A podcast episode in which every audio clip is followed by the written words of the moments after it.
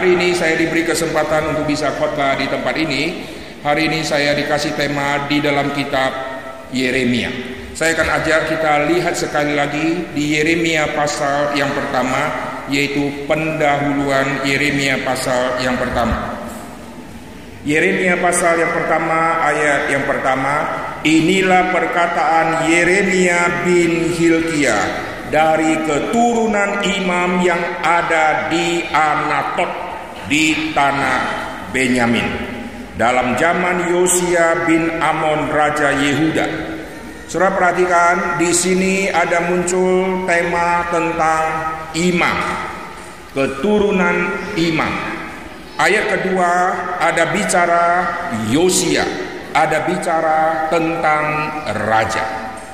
Di dalam kebudayaan Yahudi ada tiga jabatan yang sangat penting. Jabatan yang pertama itu imam, ini sangat penting. Jabatan kedua ini raja, ini sangat penting. Dan ada satu jabatan lagi yang tidak kalah penting dari imam dan raja. Jabatan itu adalah nabi. Di sini kita melihat ada keturunan imam, ada sebutan kata imam, ada raja Yosia. Tetapi siapakah nabinya? Sebelum kita lanjut, kita tundukkan kepala sekali lagi, kita akan berdoa. Bapa yang surga kami berterima kasih untuk firman Tuhan yang sudah kami baca ini. Tuhan pakailah hambamu di dalam menyampaikan firman Tuhan. Tuhan beri dia kuasa di dalam menyampaikannya dan Tuhan bangunkanlah rohani setiap kami dan Tuhan celikkan mata rohani kami supaya firman Tuhan yang sudah kami dengarkan ini sungguh-sungguh mengingatkan kepada kami semua orang-orang percaya untuk kami kembali mengikuti apa yang Tuhan mau kami lakukan di dalam dunia ini. Dengar doa kami ya Tuhan dalam nama Tuhan Yesus kami berdoa. Amin. Waktu imam ada, raja ada. Raja mewakili dunia militer. Dunia militer ada raja yang memerintah. Di dalam dunia agama ada imam-imam yang terus setia melayani di dalam rumah Tuhan, tetapi kehilangan nabi. Kita tidak percaya ada jabatan imam, jabatan nabi, jabatan raja di zaman ini. Tapi kita percaya fungsi seorang hamba Tuhan yang berfungsi sebagai imam menjadi pengantara orang berdosa kepada Tuhan dan fungsi hamba Tuhan sebagai raja. Segala kuasa di sorga dan di bumi ada padaku. Lalu Yesus memberikan kuasa. Kita mempunyai fungsi raja. Tidak takut kepada semua penguasa apa pun karena kita memegang kuasa dari raja Maharaja yaitu Kristus. Lalu kita juga berfungsi sebagai nabi. Inilah kelemahan besar di dalam seluruh gereja Tuhan yaitu kurangnya orang yang berjiwa nabi. Kita membaca di dalam cerita Samuel. Imam Eli sudah tua. Firman Tuhan tidak turun lagi kepada imam. Imam sudah melayani Imam sangat luar biasa. Baju rapi, semua korban disiapkan, kandil, semua bagus. Tapi firman Tuhan sudah tidak turun kepada Imam Eli. Firman Tuhan turun kepada anak muda yaitu Samuel. Samuel mendapatkan firman Tuhan. Nanti Tuhan pakai Samuel menjadi seorang nabi Tuhan. Di dalam Yeremia pasal 1 yang kita lihat ada keturunan imam. Yeremia keturunan imam. Kalau keturunan imam berarti anak akan jadi imam. Lalu raja, oh ada raja Yosia, tapi kelemahan ada satu, yaitu kurang ada nabi. Maka sekarang Tuhan memanggil Yeremia dari keturunan imam. Sekarang saya akan membahas tema ini terlebih dahulu karena ini pengantar yang sangat-sangat penting. Sebagai seorang imam, saya akan senang kalau anak saya juga menjadi seorang imam. Apalagi imam di dalam zaman dulu, kalau saya keturunan imam, maka saya akan turunkan jabatan imam saya kepada anak. anak tidak usah cari kerja lagi karena langsung dapat posisi imam. Tetapi lihat posisi yang begitu menggiurkan, posisi yang begitu disanjung-sanjung. Tapi Tuhan sekarang instruksi, Tuhan memindahkan Yeremia yang mestinya keturunan imam. Sekarang kau akan menjadi nabi Tuhan. Siapakah nabi pertama di dalam Alkitab? Kita membaca kalimat Adam di dalam perjanjian lama. Tidak ada kalimat tentang janji Mesias. Mesias, tidak ada. Kita baca Habel di PL, tidak ada kata nabi untuk Habel. Tetapi di dalam perjanjian baru, Yesus menyebut Habel menjadi orang pertama yang mewakili semua nabi-nabi PL. Lalu kenapa saya singgung yang Habel? Karena nanti Yesus waktu tuliskan Habel nabi yang pertama dan Zakaria nabi yang terakhir. Zakaria ini bukan Zakaria yang di dalam kitab Zakaria. Sekarang kita lihat ayatnya dulu. Mari kita lihat di dalam Injil Lukas. Ini pendahuluan yang sangat penting sehingga nanti kita bisa menjiwai isi hati Tuhan yang begitu dalam. Kita akan melihat waktu kitab Lukas mencatat list daftar nabi di ayat ke-50 pasal yang ke-11 dan ayat 51 supaya dari angkatan ini dituntut darah semua nabi yang telah tertumpah sejak dunia dijadikan. Jadi sejak dunia dijadikan ada nabi yang darahnya tertumpah. Habel adalah orang pertama yang darahnya tertumpah maka Habel dimasukkan ke dalam list urutan pertama nabi yang pertama mulai dari darah Habel sampai kepada darah Zakaria yang telah dibunuh di antara mesbah dan rumah Tuhan Siapakah Zakaria ini? Mengapa Zakaria menutup seolah-olah inilah nabi yang terakhir? Lalu Habel nabi yang pertama. Kalau kita tidak mengerti latar belakang, kita akan sulit menafsirkan ayat ini. Ayat ini sedang membicarakan dialah nabi yang pertama yaitu Habel, itu kitab Kejadian. Lalu dialah nabi yang terakhir yaitu Zakaria, itulah kitab terakhir di dalam kitabnya Yahudi. Yahudi punya perjanjian lama itu disebut tanah tanah isinya persis sama dengan Alkitab PL kita. Seluruh isi-isinya itu tidak beda, sama. Itu semua sama dengan Alkitab PL kita. Tetapi pembagian-pembagian kitabnya itu yang berbeda. Kita ada satu tawarik, dua tawarik, satu raja-raja, dua raja-raja. Mereka jadikan satu tawarik, satu kitab. Kita ada nabi-nabi kecil 12 kitab. Alkitabnya Yahudi, 12 nabi kecil digabung menjadi satu kitab. Isinya sama, pembagian kitabnya beda. Kita punya PL, kitab terakhir adalah kitab apa? Maleaki. Kitab terakhir orang Yahudi, mereka punya kitab mulai kejadian diakhiri dengan kitab Tawarik. Di dalam Tawari itulah muncul cerita Zakaria yang keturunan imam Zakaria dibunuh. Kenapa Zakaria yang keturunan imam kok dibunuh? Imam kalau melakukan tugas lalu dibunuh ini sangat jarang. Orang yang jadi imam melayani di rumah Tuhan itu hampir tidak ada yang terjadi mati syahid. Yang terjadi mati syahid adalah semua orang yang mengatakan kalimat kebenaran firman Tuhan, menegur dosa umat Tuhan. Orang itu adalah nabi dan orang itulah yang akan mati. Tetapi kenapa Zakaria ini disebut di dalam list nabi? Saya ajak kita melihat ayat di perjanjian lamanya. Kita melihat di dalam dua tawari pasal yang ke-24. Nanti setelah ini kita waktu membaca Yeremia kita akan memahami lebih tuntas. Lihat dua Tawari pasal yang ke-24. Kitab Tawari adalah kitab terakhirnya Alkitab Yahudi. Kita satu tawarik, dua tawarik, mereka satu kitab. Dan di kitab terakhir itu dicatat ada pembunuhan kepada seorang yang bernama Jakaria. Ayat ke-20. Roh Allah menguasai Jakaria anak Imam Yoyada. Ia tampil di depan rakyat dan berkata kepada mereka, Beginilah firman Tuhan, mengapa kamu melanggar perintah-perintah Tuhan, sehingga kamu tidak beruntung? Oleh karena kamu meninggalkan Tuhan, ia pun meninggalkan kamu. Tetapi mereka mengadakan persepakatan terhadap dia dan atas perintah raja mereka melontari dia dengan batu di pelataran rumah Tuhan. Raja Yoas tidak mengingat kesetiaan yang ditunjukkan Yoyada ayah Jakaria itu terhadap dirinya.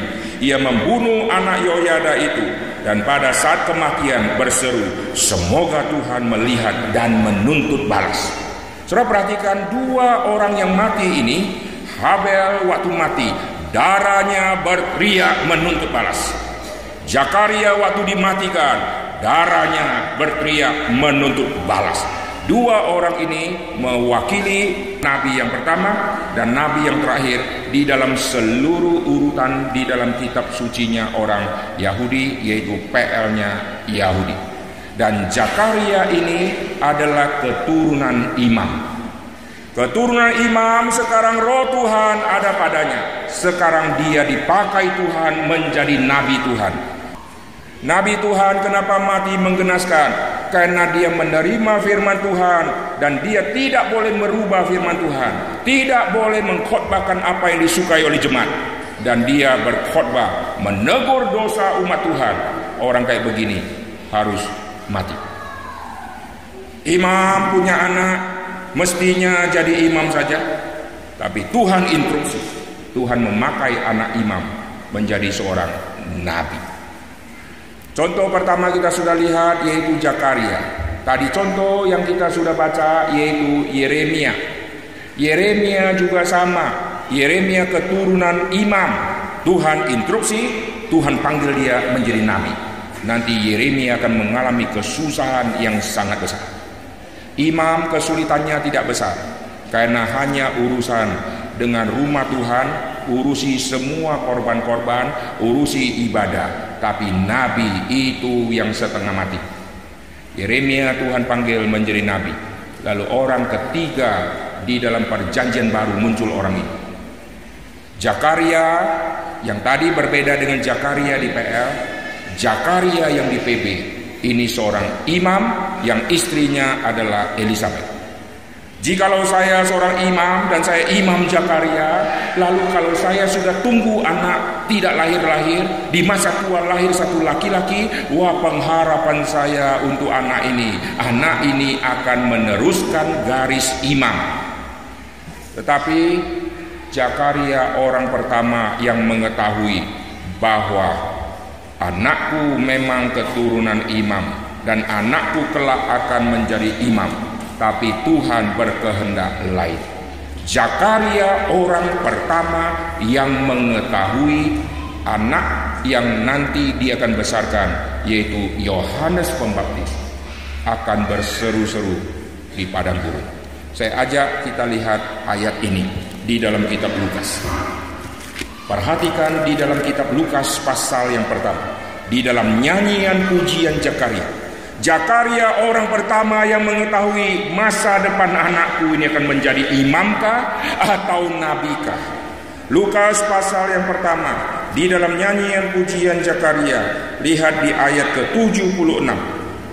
Dan engkau hai anakku akan disebut nabi Allah yang maha tinggi karena engkau akan berjalan mendahului Tuhan untuk mempersiapkan jalan bagi seorang sudah mempunyai rencana besar untuk anaknya Businessman punya rencana nanti anak inilah yang akan menggantikan posisiku ke dalam dunia bisnis.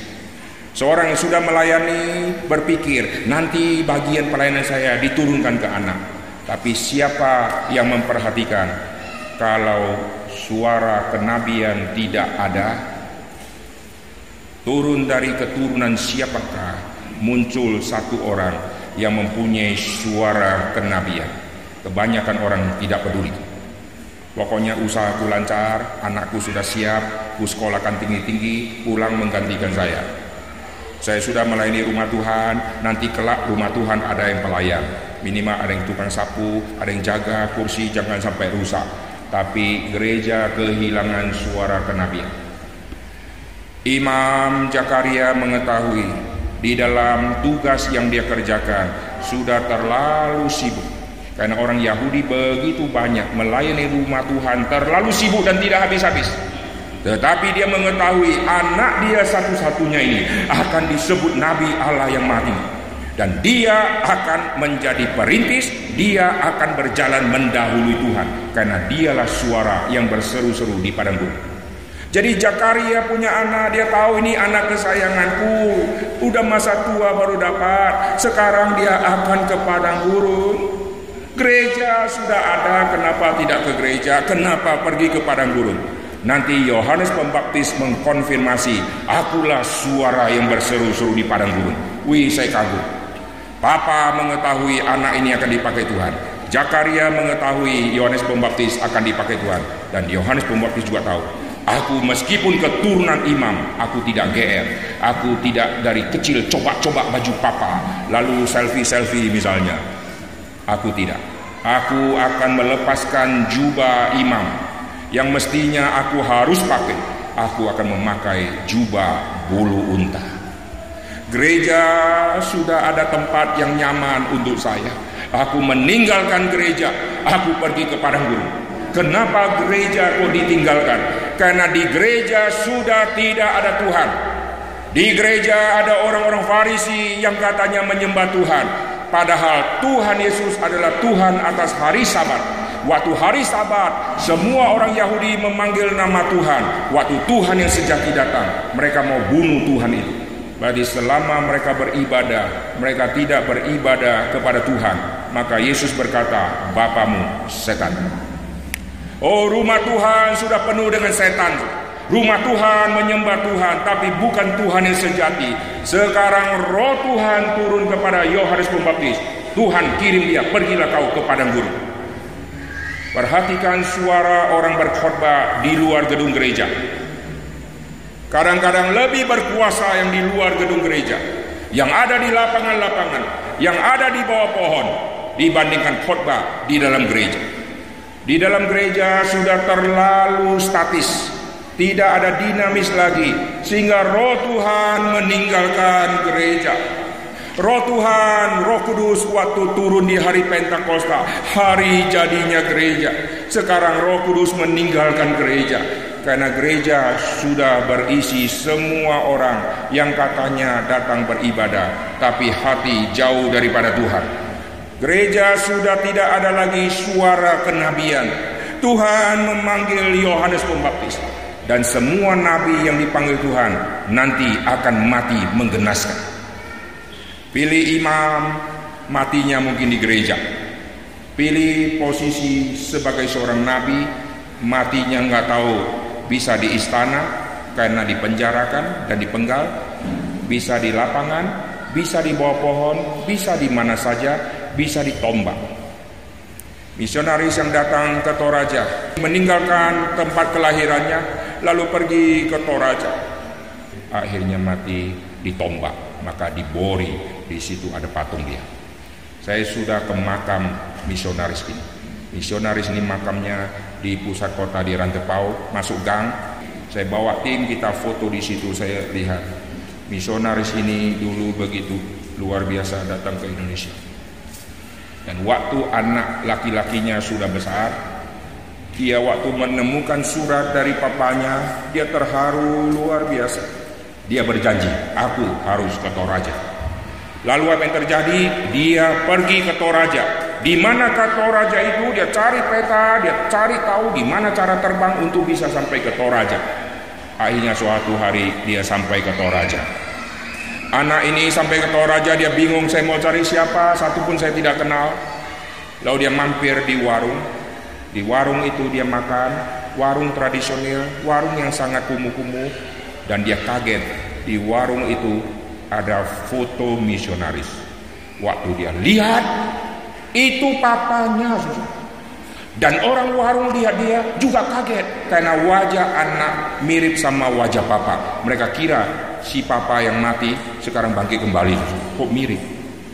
Wah, lalu dia kenalkan diri saya adalah anak dia. Wah, lalu disambut. Maka Toraja heboh. Dan akhirnya anak ini melihat jejak kaki ayahnya. Siapakah yang meneruskan Injil dikabarkan? Jikalau misionaris tidak ke daerah Toraja, Toraja tidak ada salib. Sekarang di mana-mana sampai ke gunung ada salib, salib, salib, salib, salib. Injil Tuhan sudah pernah tiba. Lalu siapakah yang meneruskan panggilan Injil? Nabi sudah tidak ada secara jabatan, tetapi suara kenabian perlu ada di dalam gereja Tuhan. Jikalau gereja Tuhan sudah tidak ada suara kenabian, roh Tuhan akan meninggalkan gereja, roh Tuhan akan menghinggapi orang yang Tuhan akan pakai untuk bersuara di padang gurun. Luruskanlah jalan bagi Tuhan. Sekarang waktu Yeremia mendapatkan panggilan yang begitu mulia, Yeremia langsung memakai alasan, aku ini masih muda. Di dalam Alkitab, Tuhan memakai orang-orang muda untuk melakukan hal yang sangat besar. Samuel yang masih remaja, Tuhan panggil dia. Dan Samuel akan menjadi seorang hakim Tuhan dan dia akan menjadi seorang nabi Tuhan. Samuel seorang yang biasa dari mama dan papa, dari keluarga yang broken home, karena papanya punya dua istri lalu istri pertama istri kedua itu tidak cocok lalu Samuel dibesarkan di keluarga Imam Eli yang begitu rusak. Dan orang yang sederhana ini Tuhan pakai tangannya untuk zaman Saul dan zaman Daud di dalam pengurapan raja ini dan orang ini dipanggil waktu masih muda Daud waktu masih muda menggembalakan kambing domba. Orang tidak ingat dia. Bahkan papanya lupa ada satu anak lagi karena kebanyakan anak. Tuhan panggil Daud menjadi seorang raja. Tuhan panggil anak muda. Di gereja ini banyak anak muda. Perhatikan mereka. Karena kelak mereka akan meneruskan pekerjaan Tuhan. Yeremia berkata, aku masih muda. Aku tidak bisa aku masih muda. Tuhan berkata kepada Yesaya, siapakah yang akan aku utus? Tuhan bisa panggil siapa saja, tidak usah tanya, langsung panggil, berangkat, berangkat, berangkat. Tapi kenapa Tuhan tanya, siapakah yang akan aku utus? Karena gereja sudah kehilangan orang-orang yang mau melayani Tuhan dengan suara kenabian. Maka Tuhan tanya, siapakah yang aku utus? Kalau kau berkata mau, berarti kau harus siap mengalami kesusahan yang begitu besar. Yesaya begitu jawab, mau, langsung Tuhan hadapkan kepada satu medan yang tidak enak. Kau bicara kepada orang yang punya mata tidak melihat, punya telinga tidak mendengar. Oh Tuhan, kalau medannya begitu berat, kirimlah para penjahat-penjahat yang bertobat. Karena jiwa mereka sudah penjahat dan sudah dirubah Tuhan, mereka mempunyai keberanian lebih untuk menghadapi semua orang yang punya mata tidak melihat. Tapi kenapa panggil anak muda yang kurang pengalaman? Ini cara Tuhan. Tuhan memilih orang yang dia sadar dia tidak pengalaman. Selama manusia melayani Tuhan, Tuhan selalu pakai yang tidak pengalaman. Seorang ibu punya anak lapan, selalu dimulai dengan tidak punya pengalaman lahirkan anak. Kalau seorang ibu sudah kawin, ditanya suaminya, kamu sudah pengalaman lahirkan anak? Sudah, sudah dua kali, cilaka. Berarti ini istri pernah nikah sama orang lain. Lahirkan anak, tidak punya pengalaman. Sekolah SD belum pernah punya pengalaman karena dulu TK. Masuk SMP belum punya pengalaman karena dulu SD. Masuk SMA belum punya pengalaman dulu SMP. Terus setiap hari kita alami pengalaman yang tidak punya pengalaman. Tapi orang selalu memakai alasan ini, aduh saya nggak bisa, saya belum pengalaman, saya nggak bisa melayani, saya nggak fasih, saya nggak bisa, nggak bisa. Justru karena nggak bisa, Tuhan mau pakai sehingga jadi pernah punya pengalaman. Aku masih muda, aku nggak bisa. Tuhan langsung menyentuh mulutnya, dan Tuhan nanti akan memakai dia khotbah kepada satu masyarakat satu kelompok yang dengarkan firman Tuhan dan kelompok itu adalah kelompok yang paling sulit untuk dirubah. Bukan orang kafir, bukan orang jahat, tetapi kelompok Yerusalem dan Yehuda. Inilah kecilakan besar yang terjadi. Yerusalem ada bait suci. Yerusalem ada alim ulama, banyak alim ulama, ada gereja, tetapi bangsanya rusaknya luar biasa. Hati-hati tempat yang banyak gereja. Jangan kira kalau tempat itu sudah banyak gereja, pasti di sana rohani baik. Belum tentu. Justru gereja-gereja waktu didirikan, mereka sudah kehilangan suara kenabian. Akhirnya jumlah gereja banyak, roh Tuhan tidak ada lagi di situ. Bait Allah tidak lagi berfungsi sebagai bait Allah yang menyuarakan isi hati Tuhan.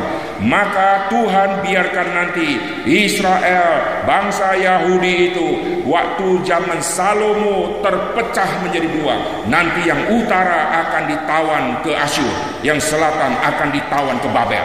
Dan Yeremia sudah melihat ke depan, Yerusalem akan hancur. Bait Allah yang begitu luar biasa, itu akan dipermalukan seluruh Yahudi akan digiring pergi sampai ke daerah Babilonia. Dan Yeremia menghadapi bangsa yang begitu keras. Dikasih tahu bertahun-tahun, semua tetap tidak bertobat.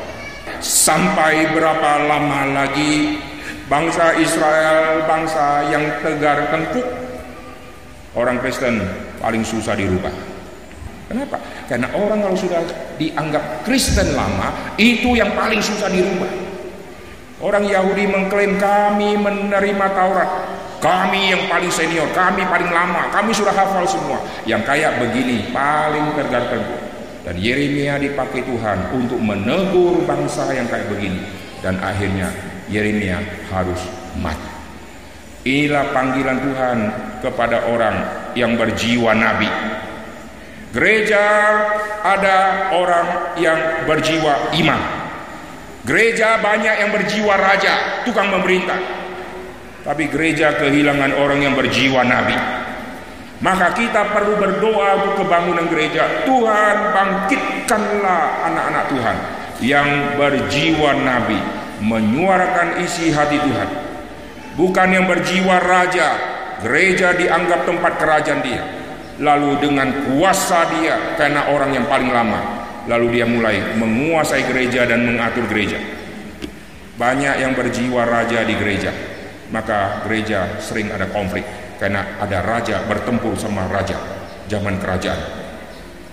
Dan di gereja ada orang yang berjiwa imam, teratur, rapi, susun bagus tapi firman Tuhan sudah lagi tidak berkhotbah mengutarakan firman ilahi. Kenapa Nabi bisa rela mati seperti itu?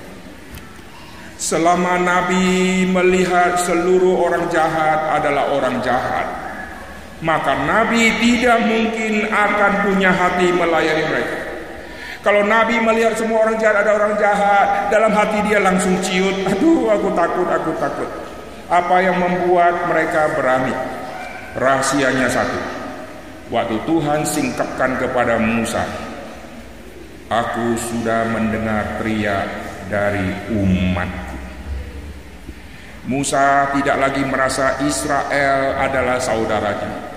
Karena dia ditolak oleh orang Israel, maka dia lari ke Midian Musa menganggap Mesir adalah musuh dia. Padahal dulu dia tinggal di Mesir begitu lama. Karena dia membunuh orang Mesir, maka dia jadi buronan.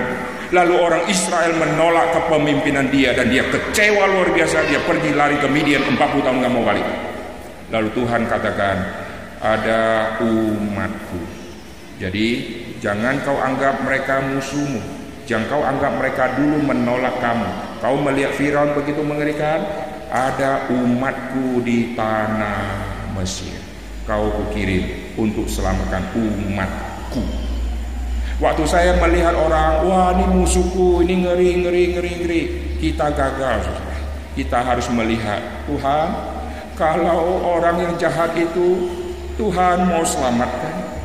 Mengapa Tuhan berbelas kasihan kepada mereka? Kok aku tidak ada belas kasihan? Berilah aku cinta kasih yang sejati itu. Maka waktu kita melayani bukan karena kita mampu untuk melayani musuh. Kita tidak mungkin mengasihi jiwa. Berkali-kali saya katakan kepada jemaat saya, kita melayani tidak mungkin dengan motivasi mengasihi jiwa karena kita akan memilih-milih jiwa. Tempat yang bagus kita pergi, yang tidak bagus serahkan ke orang lain. Kita akan memilih-milih. Tapi motivasi melayani jikalau adalah mengasihi Tuhan, maka semua beres. Petrus, kau mengasihi aku? Iya. Gembalakan domba-domba. Wah susah susah. Domba-domba Kristus ada di Samaria. Petrus tidak mungkin ke Samaria. Domba-domba Kristus ada di Efesus, ada di Galatia, ada Tesalonika, ada di Filipi, ada di Toraja. Suruh orang Yahudi yang kayak Petrus injakkan kaki ke tanah yang haram, yang bukan Yahudi, sampai mati tidak akan pergi. Karena dia memilih jiwa, jiwa yang bisa kulayani orang Yahudi. Tuhan tanya, kau mengasihi aku? Kalau kau mengasihi aku, gembalakanlah domba-domba. Maka motivasi kita melayani harus berdasarkan kasih Tuhan yang mendorong. Amin. Kalau tidak kita tidak akan melayani kota-kota yang jauh. Gereja banyak, tapi gereja kehilangan suara kenabian. Umat Tuhan datang beribadah, bawa dosa, pulang tetap bawa dosa. Tidak ada perubahan, maka kita perlu berdoa. Tuhan, beri aku cinta kasih surga sehingga aku melayani dengan motivasi aku mengasihi Tuhan kalau Tuhan sudah menjadi motivasi yang paling utama, maka aku melihat semua manusia, aku melihat dengan kacamata Tuhan melihat.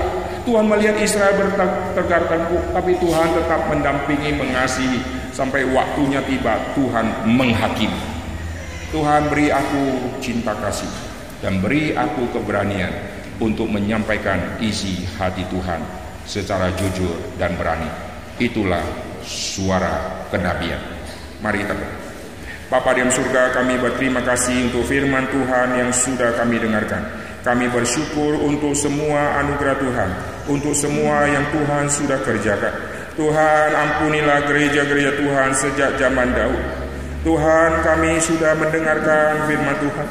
Tuhan sudah memberikan contoh yang luar biasa di dalam Alkitab. Waktu imam-imam sudah tidak bertugas dengan benar, Imam Eli sudah menghujat Tuhan. Imam Eli menghormati anaknya lebih daripada Tuhan. Firman Tuhan tidak lagi turun kepada dia. Firman Tuhan turun kepada Samuel.